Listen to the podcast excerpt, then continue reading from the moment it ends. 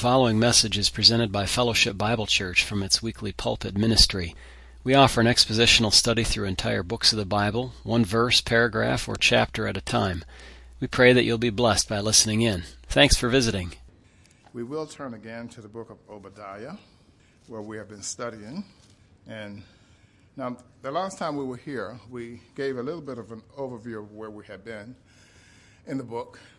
And let me begin again at the first verse, where it says there, the vision of Obadiah.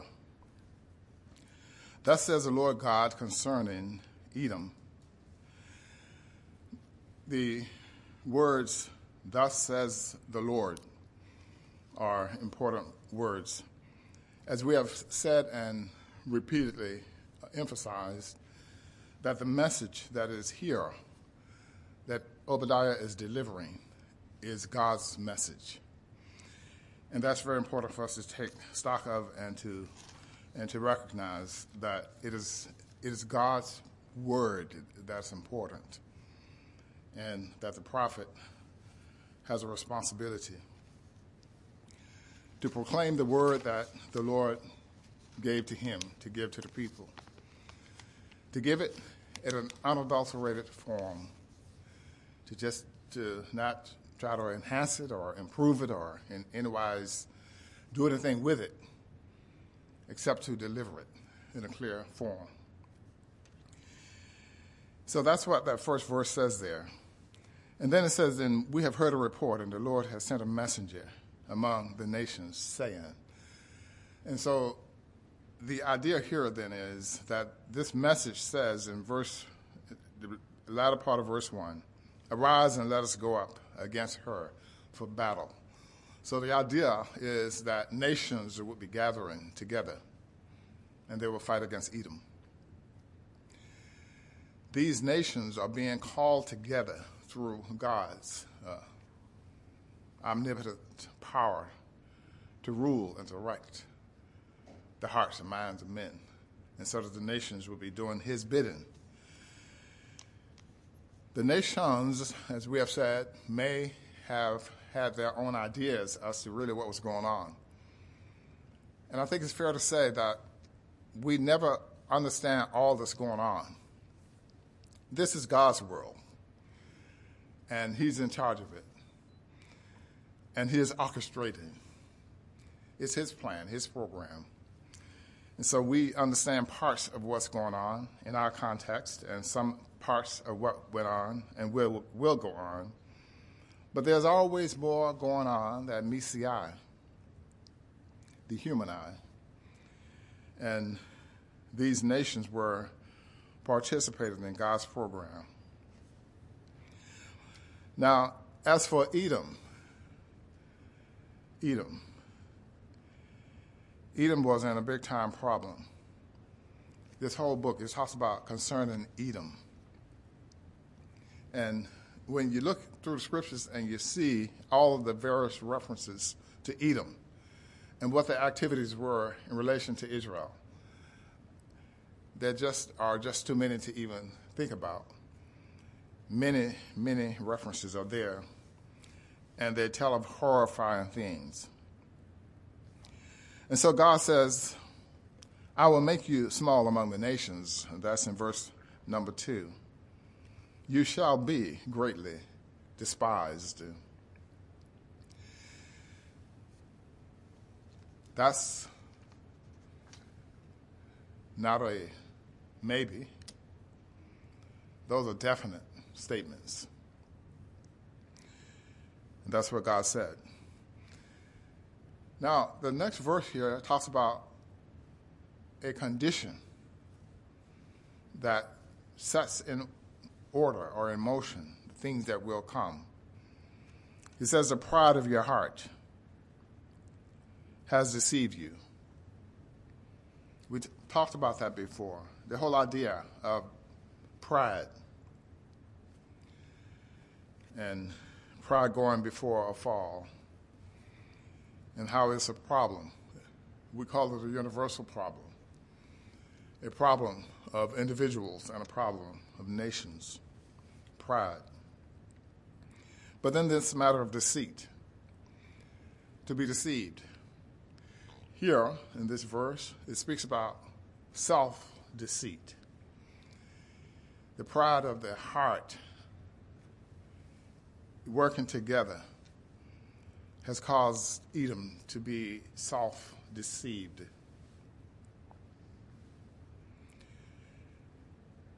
No one would voluntarily say, Well, I'm volunteering myself to be deceived. That's not the way we think about things.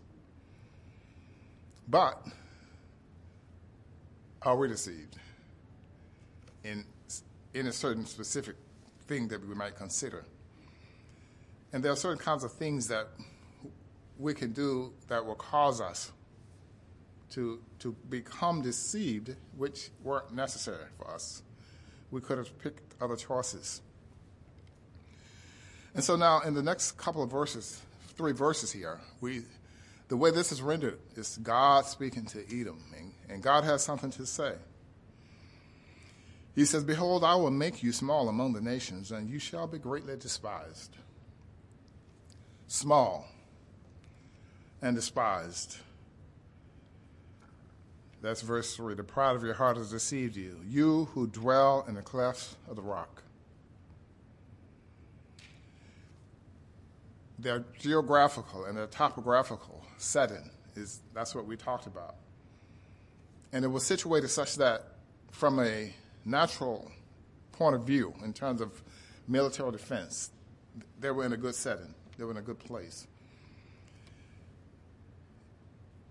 And it afforded some level of protection against ordinary enemies, other peoples who might want to come against them. It provided some level of protection for that. We mentioned rhetorical, I mean, uh, hyperbolic expressions here in the next part here. Though you, you dwell in the clefts of the rock, so the clefts, that's a high in terms of geographical formation whose habitation is high, who say in your heart. So the matter of the heart again. Say in your heart, who can bring me down from the ground to the ground? That's their assessment of what their situation is. And they are so much convinced that they can speak in terms like this with a rhetorical statement to say, well, who can bring me down? I'm the king of the hill. You can't handle me no matter who you are. That was their way of thinking. But they didn't understand everything that was going on. And so God says to them, Though you ascend as high as the eagle, and though you set your nest among the stars, from there I will bring you down. So God says, You, you are in a certain position. You are proud of heart. You have deceit. You think you're safe and secure. You think no one can bring you down. But God says, I will bring you down. And so, inasmuch as God said that He would do that, there was no room for any other possibility to happen. Then, in verse number five, it goes on to say, thieves and robbers and grape gatherers. And to illustrate and to point out and to paint a clear picture of what's going to happen to Edom, these illustrations are given to us. And it talks about robbers coming and leaving something behind, and of the thieves leaving something, and of the grape gatherers leaving something behind. I spoke about those in terms of practical idea for the thieves and the robbers. They can't carry everything, so they leave something.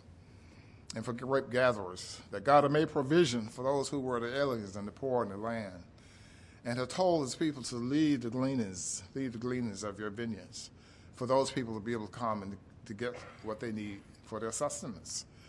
And so, whether something was left behind for good or for bad, something was left behind. But for, as for Edom, it says, there won't be anything left behind. And so this gives us a clear illustration and a clear a presentation of the direness of the situation that Edom has. Now, it says in verse 6 Oh, how Esau shall be searched out, how his hidden treasures shall be sought after. Hidden treasures. The idea is that there were, with the Israel, uh, Edomites, certain things that were put in a special place for protection and safety. We think we talk about Fort Knox. We talk about you know things being kept where it's virtually it's impregnable. But this is the, the idea that we see here that it doesn't matter for Edom what they've done because God says they are undone. He's undoing them. And they are defenseless because of that very thing. So the high and the low, the high in terms of their pride, the high in terms of thinking no one can defeat them, the high in terms of the elevation, the high in terms of the illustration about if they could nest with eagles, if they could be as high as the stars. All of those things contrasted with what God said, I'm bringing you down to the ground. Those contrasts. And some of those things we put some emphasis on in terms of the, the covenant.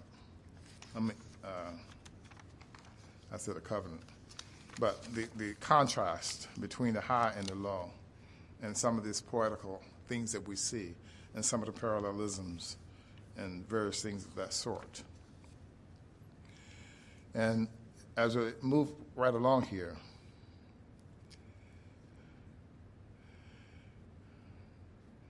I'm moving on now to verse number seven. In verse number seven, it says, All the men in your confederacy shall force you to the border. The men at peace with you shall deceive you and prevail against you. Those who eat bread, eat your bread, shall lay a trap for you. And then it says, No one is aware of it. No one is aware of it. And that's quite interesting in light of what comes in the next verse there. But take note of a few things here. We have these three expressions about Edom. And we talked about Edom placing trust and confidence in the geographical and topographical situation. But here we see something else. Because Edom had allies when they were attacking Judah in various times, they had they weren't just solo in their operations. They were joining in with other nations to do these deeds. Many of these they couldn't have successfully done alone because they were not a large. But here it speaks about three, it says three things here. Men of your confederacy or your allies, they are going to do something to you that you're not going to like. They're going to force you to the borders of your own land. They're going to take action against you. Men who are at peace with you, people who are your friends, they're going to do something that is not going to be good, and you're not going to like that. What are they going to do? They're going to deceive you and prevail against you. They're going to turn their backs against you. But I thought you were my friends.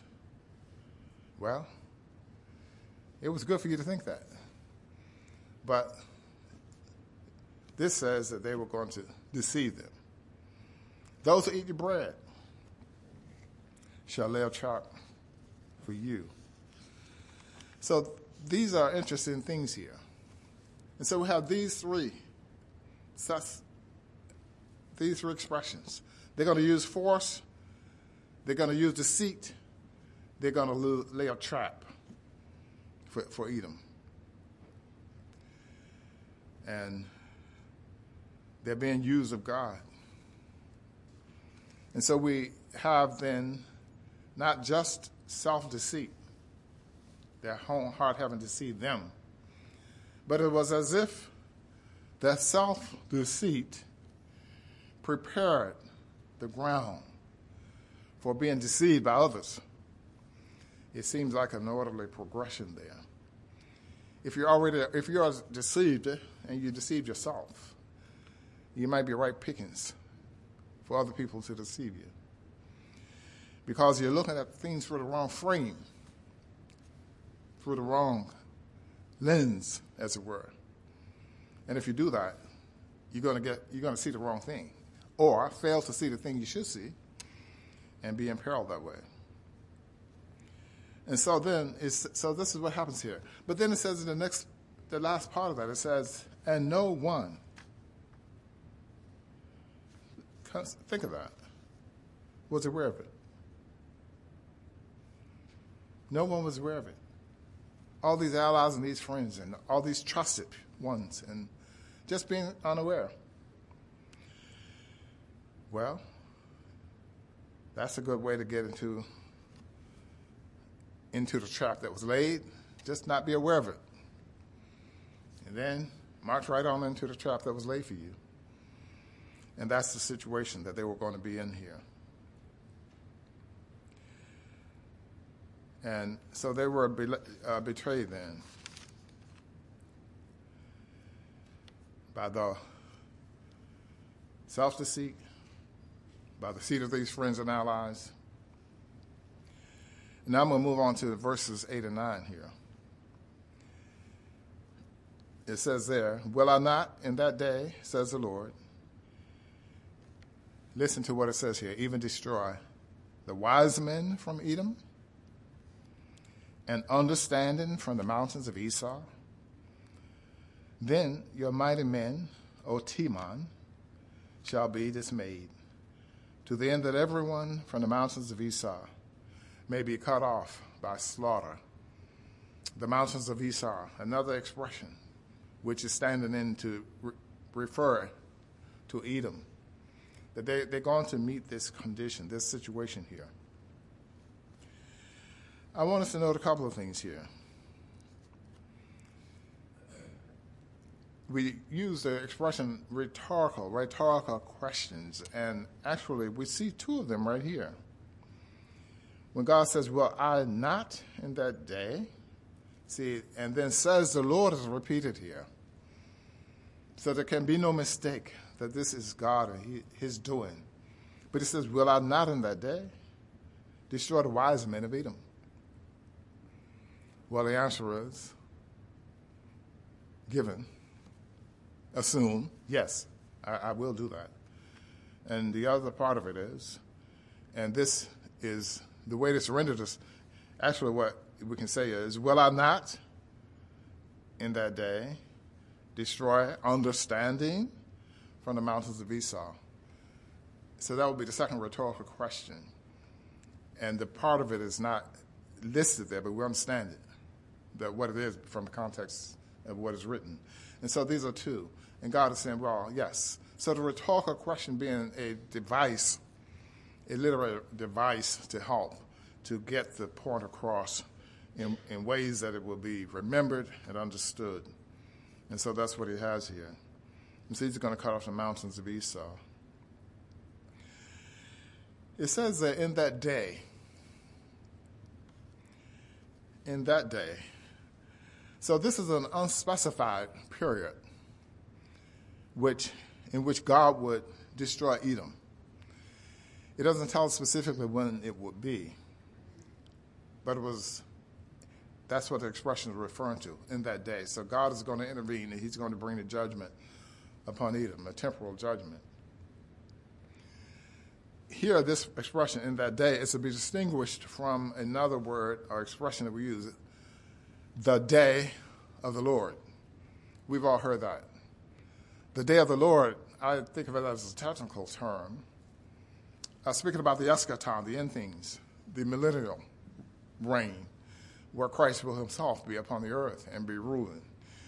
the day of the Lord, but that's not what the reference is here.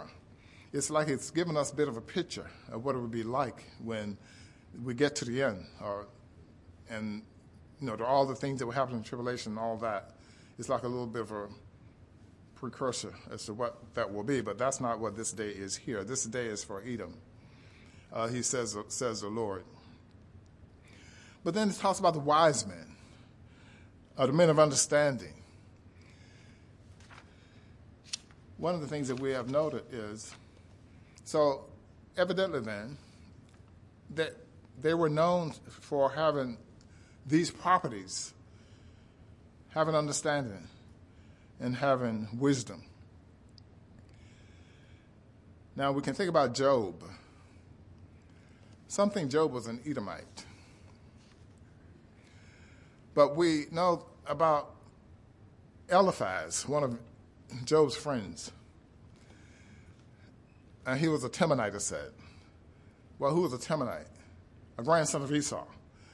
And Teman, in, in this book here, is used as a stand in, referring actually to Edom.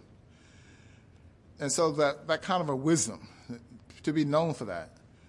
And so God says, well, none of that's going to be of any value to you. It's not going to help. I will in that day, says the Lord in verse number 8, Destroy the wise men from Edom and understanding from the mountains of Esau. Then your mighty men, O Teman, shall be dismayed, to the end that everyone from the mountains of Esau may be cut off by slaughter. So you have then those who are to be the wise men, it, they should be the ones who should be well informed and should be able to give some good leadership and good uh, direction. But it was going to be of no use. The, the, the mighty men, we can think about a kind of a two pronged thing here. Those who have the wisdom and the knowledge, the skilled ones, or in our day, we he, hear so much about experts. Well, experts. Anyway, we get a lot of wrong information from a lot of experts. The experts sometimes don't do you any good at all. And that's what the idea is here. God is saying, as far as, as is concerned, you, you have these experts, you have all this wisdom, all this understanding, all that's going to be to naught. It's not going to matter for you. And so that your military people or your mighty people, when they perform, they're going to be ineffective. They're not going to be able to accomplish the goal of the mission because you are under the ban and destruction is coming your way and it's going to hit at the appointed time. So the grandson of Esau, Teman, we see there in verse number 9. In the next section here, so we said then, we see all this calamity that's coming against Edom. And we say, well, why is, it, why is this? Why is this coming? Well, we know it speaks about Edom being bad, if I can use that expression in this way. They've been up to bad things. And God took note of those. So why the calamity? Look at verse number 10. Verse number 10 says, For and I think we can use the expression here. Some of the other translations might use the word because in this place, and I think that's a proper way to understand it. For violence against your brother, Jacob, against your brother, Jacob. And so it meant something to have uh, that familiar relation, that connection it was more than just a regular person to person. It went far deeper than that. So the obligations and the responsibilities that go with that family connection was violated by Edom. And so that put them in a dangerous place because God says the people, not only are they your brothers, but they are my people. See, and that makes all the difference.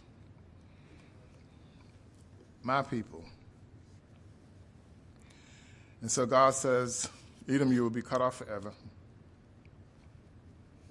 Shame shall cover you, and you shall be cut off forever. Shame shall cover you. Shame is an interesting,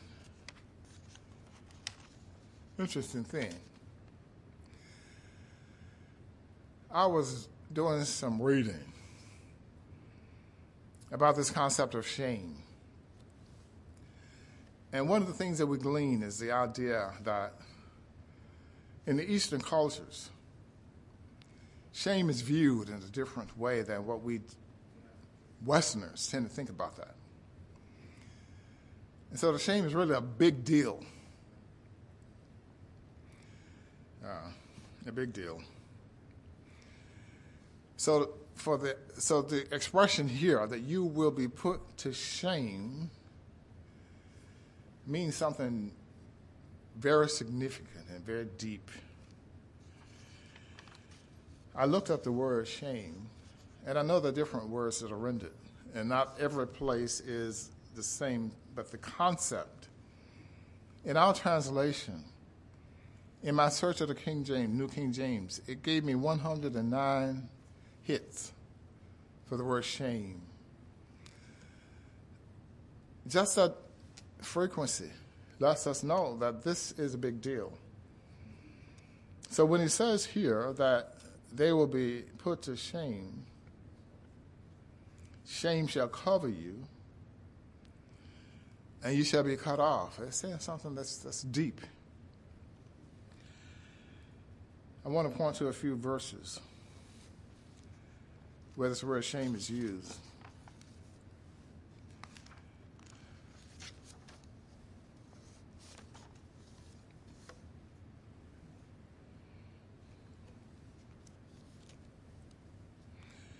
In Exodus chapter 32 and verse 25, it says this. Now, when Moses saw that the people were unrestrained, for Aaron had not restrained them, to their shame among their enemies. Here's one from Job in chapter 18 and verse 7. So the five men departed and went to Laish. They saw the people who were there how they dwelt safely in the manner of the Sidonians, quiet and secure. There were no rules in the land who might put them to shame for anything. They were far from the Sidonians, and they had no ties with anyone. Shame. I'm just pointing out some of these verses showing how shame, the use of shame in some of these verses here.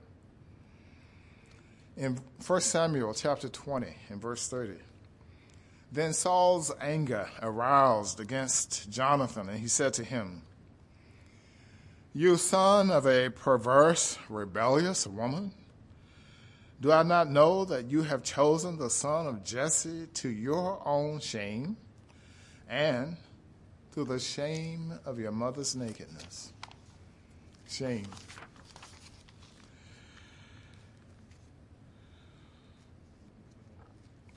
I'm skipping some of these. I have too many of them on here for the time. Job, verse in chapter 8, verse 22. Those who hate you will be clothed with shame, and the dwelling place of the wicked will come to nothing. In Psalm chapter 4, verse 2, uh, Psalm 4, verse 2. How long, O you sons of men? Will you turn my glory to shame? How long will you love your worthlessness and seek falsehood? Or in Psalm 14, 6, you shame the counsel of the poor. But the Lord is his refuge. or in Psalm 35, verse 4.